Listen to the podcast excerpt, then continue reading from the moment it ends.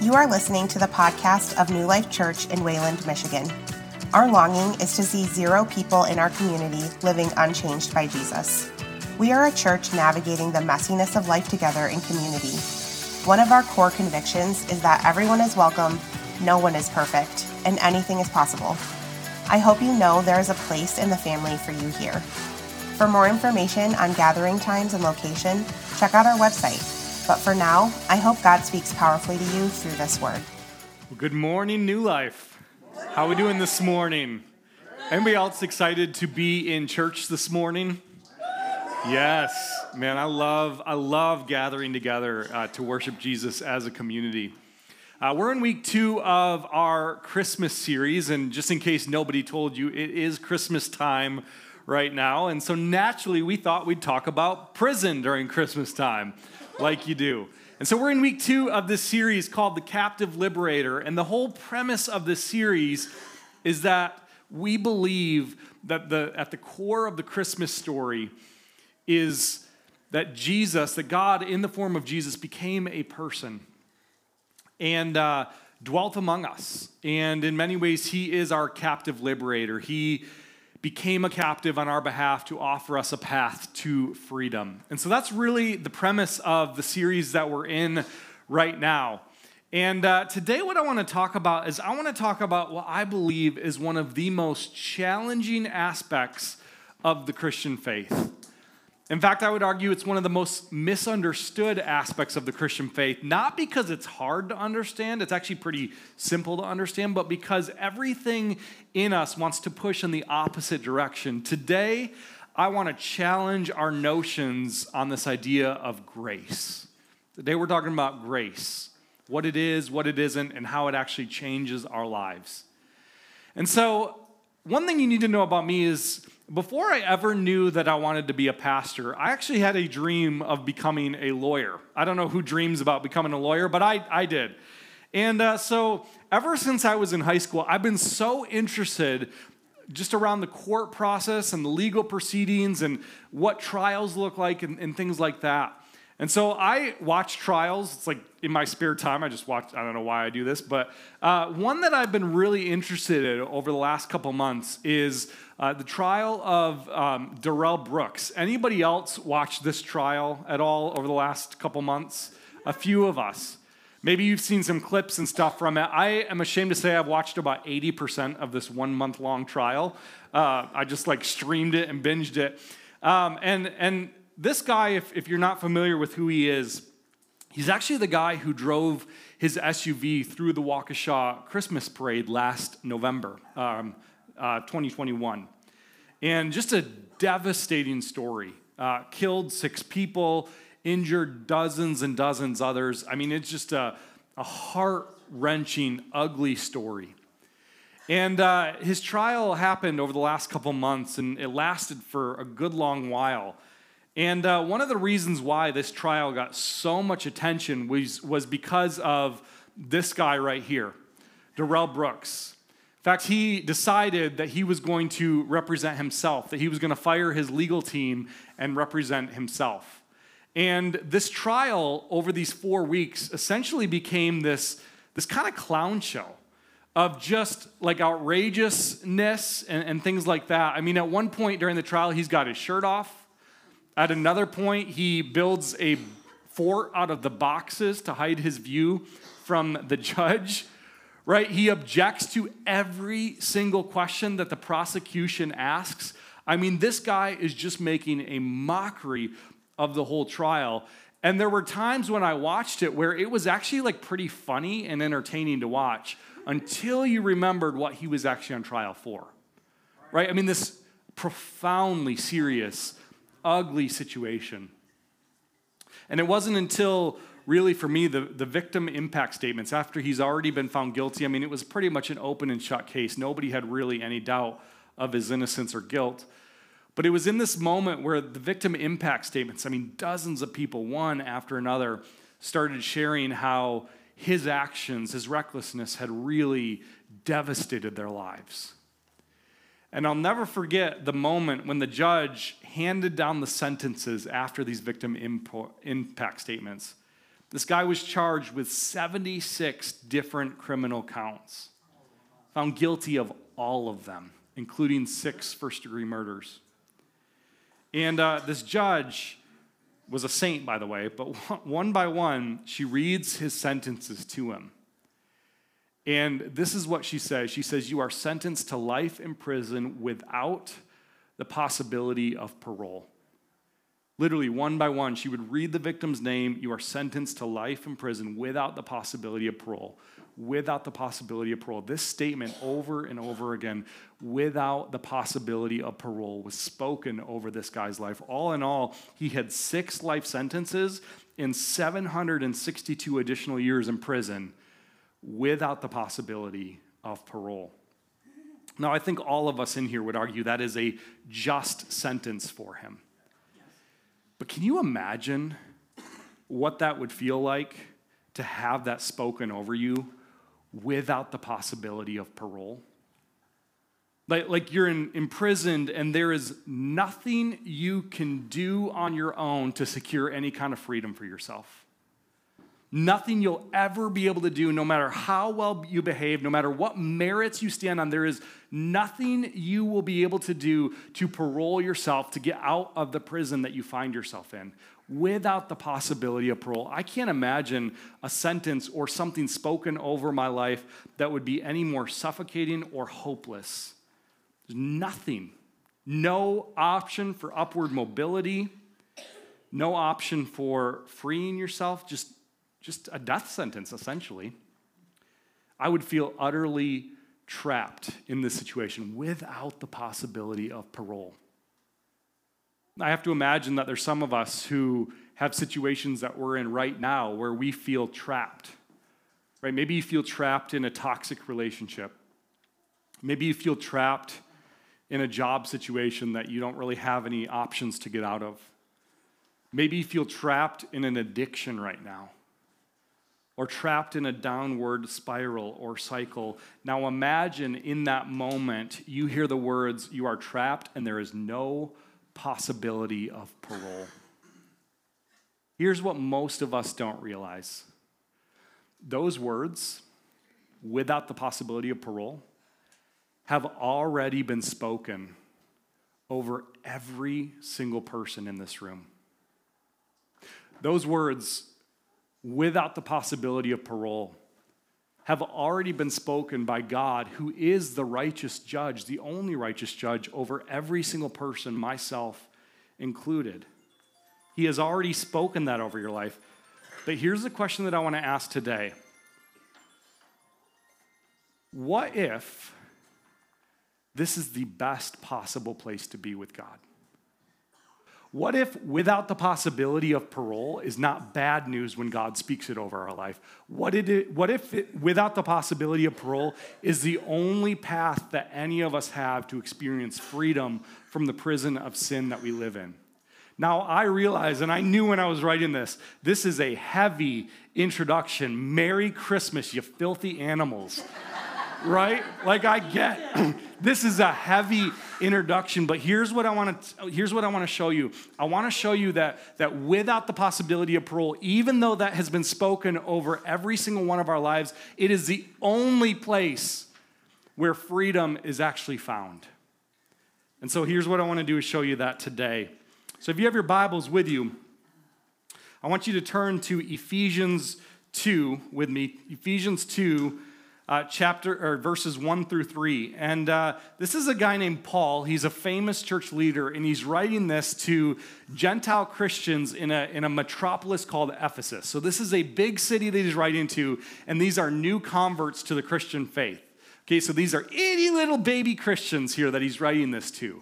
And this is what he says to the Gentile Christians. He's a Jewish guy. He's writing to Gentiles. This is what he says.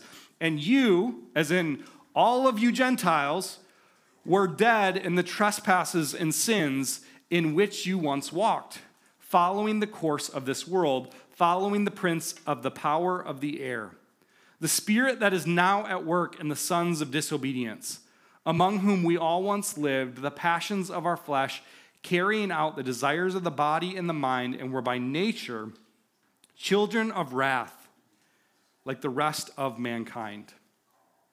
So he opens this with the same heaviness that I come to you with here this morning that, that according to Paul, we are dead because of our sins. In other words, we were created by God to reflect God in the world. We were created as image bearers to carry God's presence and his goodness and his power into this world. And yet, because of sin, Paul says that we are spiritually dead. In other words, this is a sentence without the possibility of parole. Right? We are spiritually dead in our trespasses and in our sins. And what he does here is he goes after behavior language, right? He's saying, You do these things, and that only serves to illustrate how dead you actually once were. In fact, the, the people that Paul is writing to I mean, this was a people that knew the passions of the flesh, which is something that Paul describes here. A couple examples of the way they lived is they once would have worshiped many different pagan idolatrous gods. It was a polytheistic culture, so many gods. They would have partaken in things like witchcraft, sorcery, those types of things in this Gentile world of Ephesus they would have gone to the temple to hire prostitutes and participated in temple prostitution. And so when Paul is writing to this group of people, he's writing to some pretty bad hombres here. Some people who knew what it meant to live according to the passions of the flesh. He's using behavioral language to illustrate how spiritually dead people actually are, how enslaved they are to their sin without the possibility of parole. Dead things cannot bring themselves back to life. Right? This is what Paul is getting at here. And what so many of us do when we're faced with this idea of life without the possibility of parole or a prison sentence that our behavior has earned us, the natural kind of human response to this is well, if I just change the behavior, I'll change the prison sentence, right? I can free myself from the prison by changing my behavior. It is a parole based attitude that we have, tend to have. And if you're unsure, like maybe you're thinking to yourself, this isn't really something I do, look around our culture. Right? We live in, even in secular culture, there is such a behavior based morality right now, parole based attitude if you think about it. Right? If, if I don't say the right things or do the right things or believe the right things in the culture that we find ourselves in right now, we're quick to cast people aside. We're quick to cancel them. We're quick to label them phobic. We're, we're quick to do all of these things that cast people aside right? We live in an atonement culture that is super high on atonement, meaning you're going to pay for your sins, you're going to pay for your behaviors, but super low on grace. I'm going to say a name that's going to trigger some of us right now. Brittney Griner is case in point. She deserved what she got. Kyle Rittenhouse is another one, right? We, we lob the left and the right constantly back and forth about what is deserved and what ought to be paid for. And we live in this super, super high atonement culture. And here's the thing I believe in accountability when we hurt people. Like, that's an important principle, right? We all should believe in accountability when people get hurt. There should be consequences for behaviors. The problem, though, right now, when I look at our world, if I can just make an observation, is that our cultural discourse right now is completely devoid of grace and it's completely filled with just a behavior modification attitude right now. Change the behaviors, change the outcome. There is no path to reconciliation between people without changing behaviors you wonder if we live in a behavior merit based, parole based world right now, just turn on the news for five minutes, and what you're gonna see is just people lobbing accusations against each other right? Comparing one sinner to another sinner. Like if i just if i just point out your transgressions and your sins i can somehow not look at my own right? Everybody wants to change the world but nobody wants to change himself we have a, a pesky little elf that visits our house every single day. Anybody else have one of these elves that come and visit and watch your kids? Right? Our, our elf's name is Blitzen. Some of you are like, no, no, no. Uh, our elf's name is Blitzen. And uh, he comes, and this little elf is a menace, okay? So he'll come in and he'll just do all kinds of naughty stuff when he's at our house. I mean, he'll pour out sprinkles on the countertop and make snow angels in them, and he'll like get all of our gift wrap out and you know throw bows everywhere and make mess of tape and swing from light fixture, all kinds of stuff he does. But what is his one job that he's there to do? He's there to report on my kid's behavior to the big guy in the North Pole, right? And so he sees my kid's behavior as he's doing all of this naughty stuff, and then he goes and tells on them to Santa Claus. A morally bankrupt elf is reporting my kid's morality to the big guy. How twisted is that concept? And yet, that's exactly the world that we live in right now. A merit based world always operates on comparing one sinner to another sinner. Are you worse than that person? Are you better than that person? Comparison says be like everyone else, but be better than them. Right? I think of the, the parable that Jesus tells in Luke 18 where he observes a, a, tax collector and a Pharisee. And on one hand, you have a Pharisee, and he is the picture of morality. He is the picture of behavior based perfection. Okay, you have this Pharisee, and then on the other hand, you have this tax collector. And this tax collector is this picture of immorality. Right? He sold out his own people to make money off of them. He's just kind of lowest scum in their culture. And what do you do is you have this Pharisee, and what he's doing is he's comparing one sinner to another. And he says, God, thank you that you did not make me like this tax collector. He is the scum of the earth, right? That's what we do. But then Jesus says, You have this tax collector falling on his knees, looking up to heaven and saying, God, have mercy on me, a sinner. God doesn't compare one sinner to another. God compares all sinners to his son. And when that comparison is made, I'll just start with me. I fall woefully short.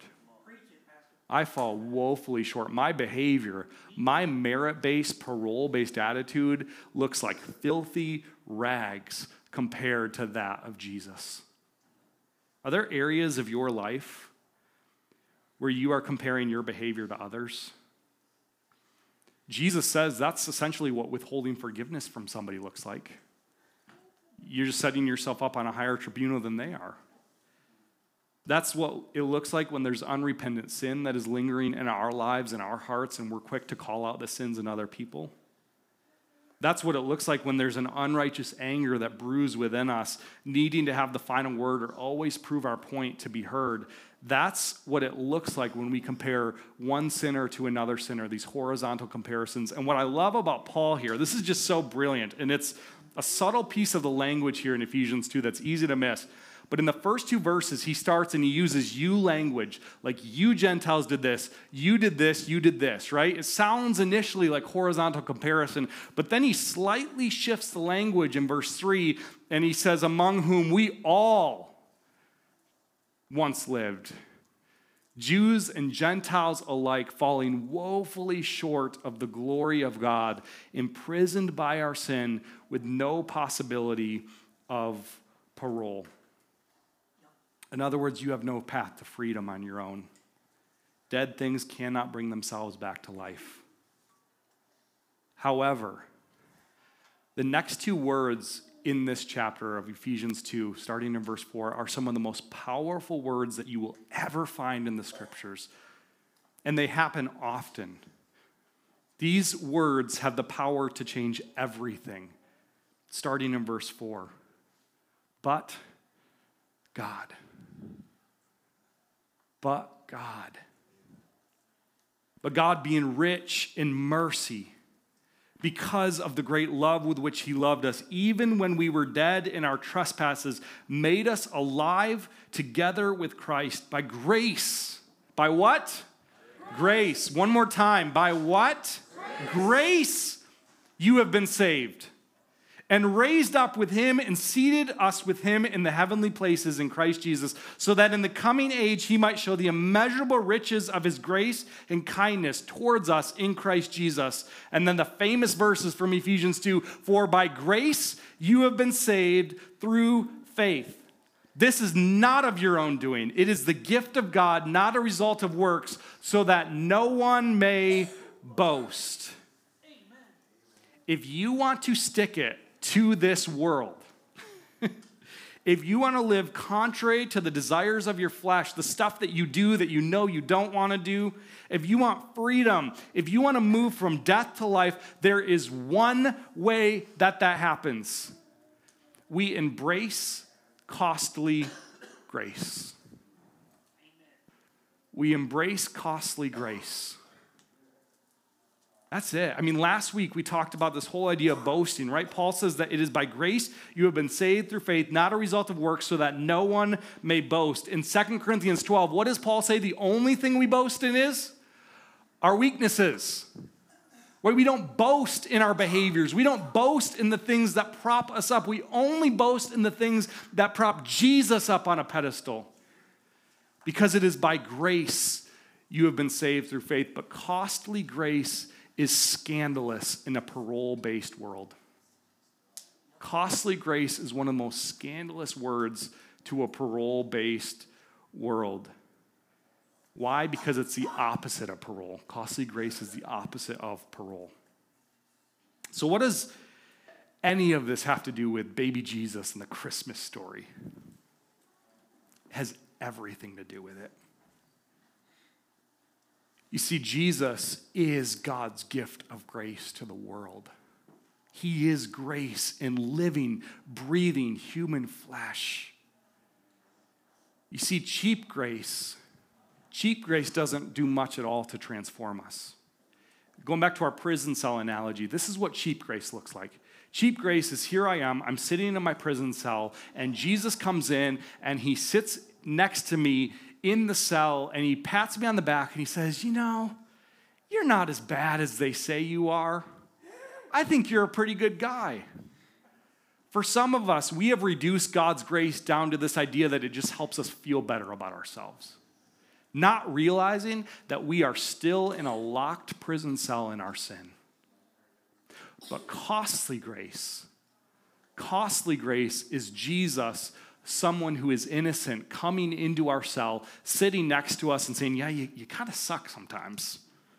I'm just going to be honest, right? I mean, some of us just need to hear that. We kind of suck sometimes, okay? I do. Amen. Don't say amen too loud to that, okay? I'm just kidding. However, and this is where Jesus' grace is really costly. However, I'm going to take your place in this prison cell. The door is open. My son, my daughter walk in freedom. I have taken your place in this cell. At great cost to himself, he entered our prison cell and offers us a path to freedom. This is the heart of the Christmas story. In fact, as you read the Christmas story in the Gospels, Luke 2 is a great place to start. What you see over and over and over again is these celebrations and these songs and these praises offered to God because He is a merciful God who is bringing salvation to Israel and salvation to the world through the person of Jesus. It radiates through every celebration, every announcement of Jesus coming that He is a merciful God. Now, grace and mercy are words that I think are virtually interchangeable with each other. They're two sides of the same coin with one kind of key difference. Does anybody know what the difference between grace and mercy is? Grace is giving me something I don't deserve, it is a gift that I don't deserve. Right? Mercy is not giving me something that I do deserve. Does that distinction make sense? Grace is a free gift that I don't deserve. Mercy is like allowing a criminal to not be turned in, right? It's not giving me something that I do deserve. And so when Mary hears about the arrival of Jesus coming into this world, her song says this I, she praises God and says that the arrival of Jesus is evidence of God's mercy from generation to generation, that he has remembered his mercy to unfaithful Israel. Amen. When we are unfaithful, God is faithful. Joseph, Jesus' earthly father, hears from God in a dream that he should name the baby Jesus. Why? Because the very name Jesus means salvation. He will save and rescue his people from their sins. He is the gift of God, the gift of grace given to us in flesh and bones. When their cousin in law, Zechariah, prophesies about his son John the Baptist's life and Jesus' work here on earth, these are the words Zechariah uses. He says, God has visited and redeemed his people, that the tender mercy of God is like a sunrise for those who sit in darkness, who sit in the shadow of death. My friends, costly grace is scandalous in a merit based world, and it's countercultural. I mean, just think about this season. So much time and effort and money and energy is spent in this season on behavior modification. Right? He's making a list, checking it twice, gonna find out who's naughty and right? If you behave you get the presents. If you misbehave you get the coal. My kids are getting coal this year i'm just saying. No i'm just kidding. Right? That's so counterintuitive to the gospel and the way that god gives gifts. He gives gifts to people who deserve coal fact, C.S. Lewis, famous author and theologian, once said that there is one defining mark that separates Christianity from every other world thought pattern, every other major religion, and he boiled it down to one word grace. Grace is what sets the Jesus story apart from every other story. The notion that a God or a deity, that his love would come to us at cost and sacrifice to himself seems to go against every instinct that we have as human beings. It goes against the Buddhist Eightfold Path. It goes against the Hindu doctrine of karma, right? What goes around comes around. It goes against the Muslim code. It goes against uh, code of law. It goes against the Jewish covenant. Santa, it goes against him giving gifts to those who are nice. Each of those offers a way to earn approval, a path to parole, but God who is rich in mercy because of his great love, made us alive in Christ, and there is no space for boasting about parole.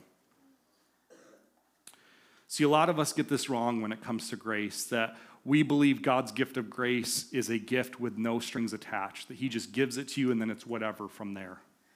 And a lot of that comes from our Western kind of mindset of gift giving right? We believe in our culture that the purest gifts are the ones that are given with no expectation in return or no strings attached. But did you know we're actually in the minority in the world when it comes to giving gifts that way? Like, if you look at just Eastern traditions for, for giving gifts and things like that, the expectation is that there are strings attached, that there is something offered in return, and that thing that's offered in return is a relationship. And so, Jesus, in his consciousness, in Paul's consciousness, in the first century uh, Greco Roman world that Paul lived, the idea that you would just give a gift with no strings attached was pretty foreign. That the thing that is returned, or the reciprocity that is returned when a gift is offered, is the gift of relationship in return. Right? It's not just a gift with no strings attached. God's grace has strings attached. He wants relationship. He wants to teach you how to walk in freedom as a free person. Paul in Romans 6 says it this way. This isn't even in my notes, but I'm going to just read this right here. I can find it a second. In Romans 6, Paul says this. He says, What shall then we say? Are we to continue to sin that grace may increase or grace may abound? By no means. How can you, we who died to sin still live in it? Do you not know that all of us who have been baptized into Christ Jesus were baptized into his death? We were buried, therefore, with him by baptism into death, in order that just as Christ was raised from the dead by the glory of the Father, we too might walk in newness of life. God's grace is unconditioned. It's given to everyone who receives it. It is given to the least deserving, but it comes with a response expected from it. That an extravagant gift like God's grace demands an extravagant response. There's an author named Dietrich Bonhoeffer who speaks to this beautifully. He was a Christian who lived in Nazi Germany, and this is what he says. He says, Costly grace is the gospel which must be sought again and again and again, the gift which must be asked for, the door at which a man must knock. Such grace is costly because it calls us to follow. And it is grace because it calls us to follow Jesus Christ. It is costly because it costs a man his life, and it is grace because it gives a man the only true life. It is costly because it condemns sin, and grace because it justifies the sinner. But above all, it is costly because it cost God the life of his son. Ye were bought at a price. I love that he says ye there, bringing in some KJV. Don't miss this next part. And what has cost God much cannot be cheap for us. Above all, it is grace because God did not reckon his son too dear a price to pay for your life, but delivered him up for us. Costly grace is the incarnation of God. God's grace is offered freely to you. Don't make a mistake that it was free to offer. It cost him everything, it cost him his son. And what God's costly grace does is it opens the prison cell. He gave you an inheritance, and his invitation is how are you going to walk in this newfound freedom? Are you going to just have the prison door cell opened and just return to the old stuff that got you here in the first place? Or by the power of my Holy Spirit, advocating for you, walking alongside you, leading you, guiding you, comforting you, like being with you, are you going to learn how to walk in an entirely new kind of freedom? I open the door for you. How are you going to walk out of the cell? And that's what makes the last verse in Ephesians 2, this passage we're reading, make sense. Verse 10, the last one that we'll be in for today, says this For we are his workmanship it's the Greek word poiema. We are his masterpiece. You are the crowning achievement of God's creation because you are the only one, we are the only ones as humans who he created to bear his image and carry his goodness into the world. We are his workmanship, created in Christ Jesus for good works, which God has prepared beforehand that we should walk in them. In other words, when we understand how costly this grace is, we walk in a different way through this world. It changes us, it transforms us, it brings us into a newness of life, a newness of walking in this world. I think one of the most powerful pictures that I've ever seen of this um, laid out is in the musical Les Miserables. Is anybody, any theater ner- nerds in here at all? We got a couple theater nerds. How many of us have ever seen Les Mis before? One of the most beautiful, beautiful pictures of the gospel I've ever seen happens in the beginning of this story. Okay, so here you have this guy named Jean Valjean, right? And he has been a prisoner for 19 years, serving a grueling sentence in France for just stealing bread for his starving family right? And so he, he finishes serving his prison sentence. He gets out of prison. He's walking in this newfound freedom. But the problem is, he can't find any job prospects or any ways to build a new life because nobody wants to hire a prisoner released on parole, right? And so, with nowhere to go and no other options, he finds himself in basically a parish with a, a bishop in a small French town. Right? This bishop offers him food, he offers him shelter. But what does Valjean do? He steals from him. Right? He steals some of this bishop's silver, this guy who was so kind to him. He steals it and he goes on his way. And Valjean, what happens is he's caught by the local authorities for stealing the silver and he's brought back to the bishop's house by the authorities. And the bishop, in this moment, has a thief who stole from him right in front of him. And he has one of two options he can condemn the man to life in prison, or he can invite him into a path into freedom. And what does the bishop do? It says the silver was a gift. And the authorities leave. And then he says this to Valjean. He says, Forget not. Never forget that you have promised me to use this silver to become an honest man. Jean Valjean, my brother, You belong no longer to evil, but to good. It is your soul that I am buying for you. I withdraw it from dark thoughts and from the spirit of perdition, and I give it to God. Not only did he forgive Jean Valjean, he showed him mercy by not turning him into the authorities, the cops, right? That's mercy. But grace is the fact that this bishop gave Jean Valjean the silver to go build a new life with. That, my friends, is the grace of God. That he has opened the prison cell through his son, Jesus Christ, and he has invited us into a whole new way of walking. I've said this before, but it is a mistake to think that as you grow spiritually that you need God's grace less and less because you got it from here, God, thanks. No, growing spiritually is understanding I need God's grace more and more, that nothing good comes out of me apart from the grace of God, but but for the grace of God, there go I, right? Like it is God's grace that I'm saved by. It is God's grace that I grow in holiness. It is God's grace that I walk in. Is your life marked by grace? Or is Jesus just giving you warm butterflies as you sit in your sin? God's grace invites us to leave some things behind. And the expectation that's attached to it is that by the power of the Holy Spirit, we become people of radical grace and mercy towards each other. That we grow in holiness. That we walk with Jesus and leave behind the desires of the flesh. Costly grace always transforms us, it changes us it makes us new. And so as we close today, I just, I just want to ask this question in closing here. How do I embrace costly grace? How do I embrace this kind of grace? The answer is really simple, but it's not easy. Here's how we do it we die every day in order to live.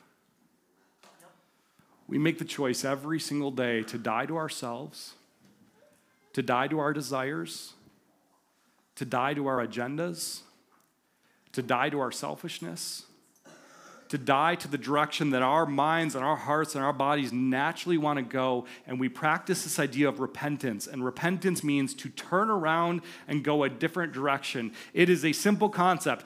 God is over here, right? And my sin causes me to want to walk this way. But embracing grace says, no, I am going to return to the Father. I am going to walk back home to the Father's arms who is waiting for me embrace. This, my friends, is where transformation happens, that I walk back to Him in repentance. Costly grace transforms lives. I've seen it happen so many times. Think of Jason's story, who we just shared this last week on our podcast, who literally has a Jean Valjean story where he, you know, stole from his employers. And it was the kindness of his employers to not press charges and to walk with him and to help him find a church. That costly grace on their part changed that guy's life. And to this day, he's redoing their, remodeling their bathroom. It's a beautiful story. I've seen it transform birth parents in the foster system.